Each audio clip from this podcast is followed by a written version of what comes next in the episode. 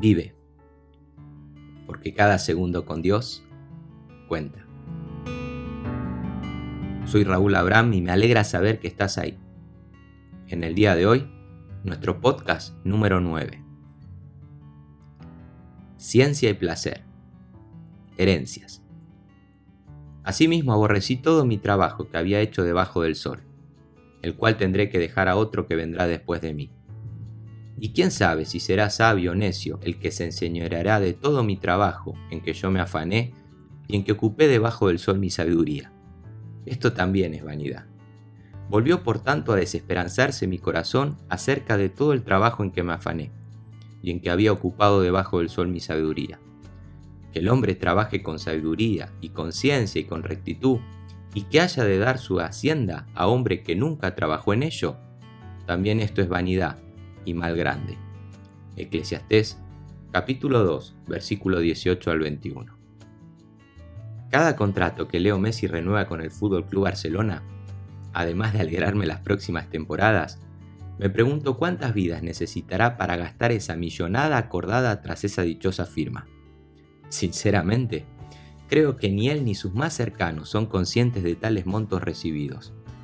A esas cifras inalcanzables para la gran mayoría de mortales habría que sumarle lo recibido por patrocinadores, marcas, publicidades y todo aquello que gire en torno a su persona. Tampoco creo que le quite mucho el sueño pensar en su futuro, ni mucho menos en el de sus hijos. Si la salud acompaña a los tres pequeños, solo bastaría con darles un poco de su fortuna acumulada para que lo inviertan en algo productivo y que no los mantenga ociosos el resto de sus vidas.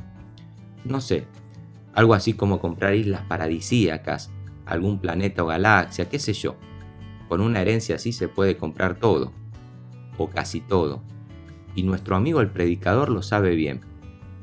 En esta sección da testimonio de primera mano que el dinero no puede comprar la certeza de que tus sucesores invertirán sabiamente lo recaudado a lo largo de tus años.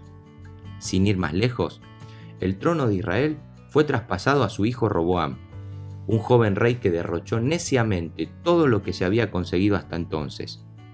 Los libros históricos relatan cómo el próspero y productivo reino de Israel se dividió en dos, norte y sur, y cómo finalmente ambos terminaron en cautividad, arruinados.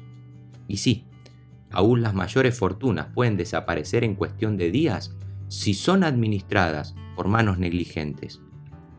Ahora la pregunta es, ¿Puede haber algo más frustrante o desesperanzador que esto? La respuesta es sí, y nuestro amigo el predicador lo explica dos capítulos más adelante. Según la nueva traducción viviente, es el caso de un hombre que está totalmente solo, sin hijos ni hermanos. No obstante, trabaja mucho para acumular toda la riqueza posible. Sin embargo, luego se pregunta, ¿para quién trabajo? ¿Por qué me privo de tantos placeres? Nada tiene sentido todo es tan deprimente, escribe en el capítulo 4, versículo 8 de este mismo libro. ¿Te das cuenta? Otro de los grandes males que el autor descubre debajo del sol no es presenciar a un hijo desperdiciando la herencia de sus padres, sino ver al testador no disfrutándola con ellos mientras aún goza del regalo de la vida. Es el caso de este hombre que mira el tiempo atrás y se ve completamente solo, sin hijos ni hermanos con quien compartir sus bienes por el simple hecho de haberse afanado en acumular más y más, hasta que un día vuelve en sí y se pregunta para quién trabajé arduamente todos estos años. ¿Valió la pena privarme de los placeres por el simple hecho de tener un poco más? Qué duro habrá sido ese momento para el viejo predicador. ¿Cómo no tuvo amigos a su lado que lo hicieran reaccionar antes?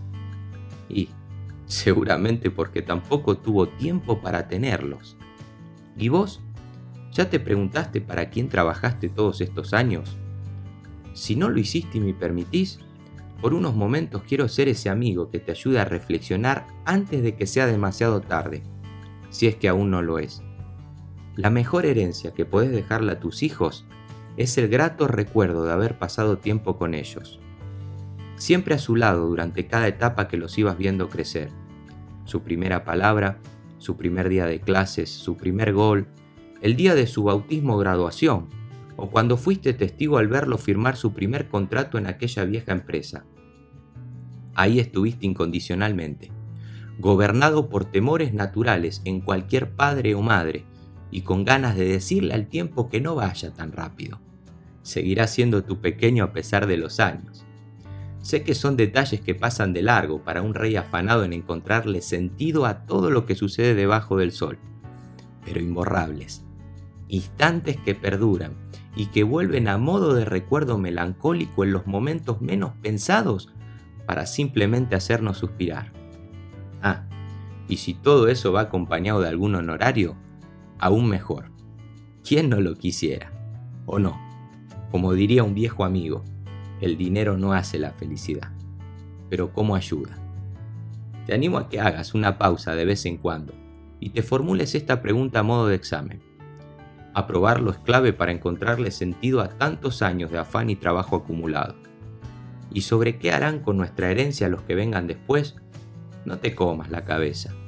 Hacé tu parte y el resto descansa en el Señor. Además, no vas a estar ahí para verlo. Ojalá que Leo siga firmando más contratos con el Barça y que de paso gane algún mundial con nuestra querida selección, aunque para sus hijos el día de mañana seguramente será lo menos importante. Que tengas una buena semana.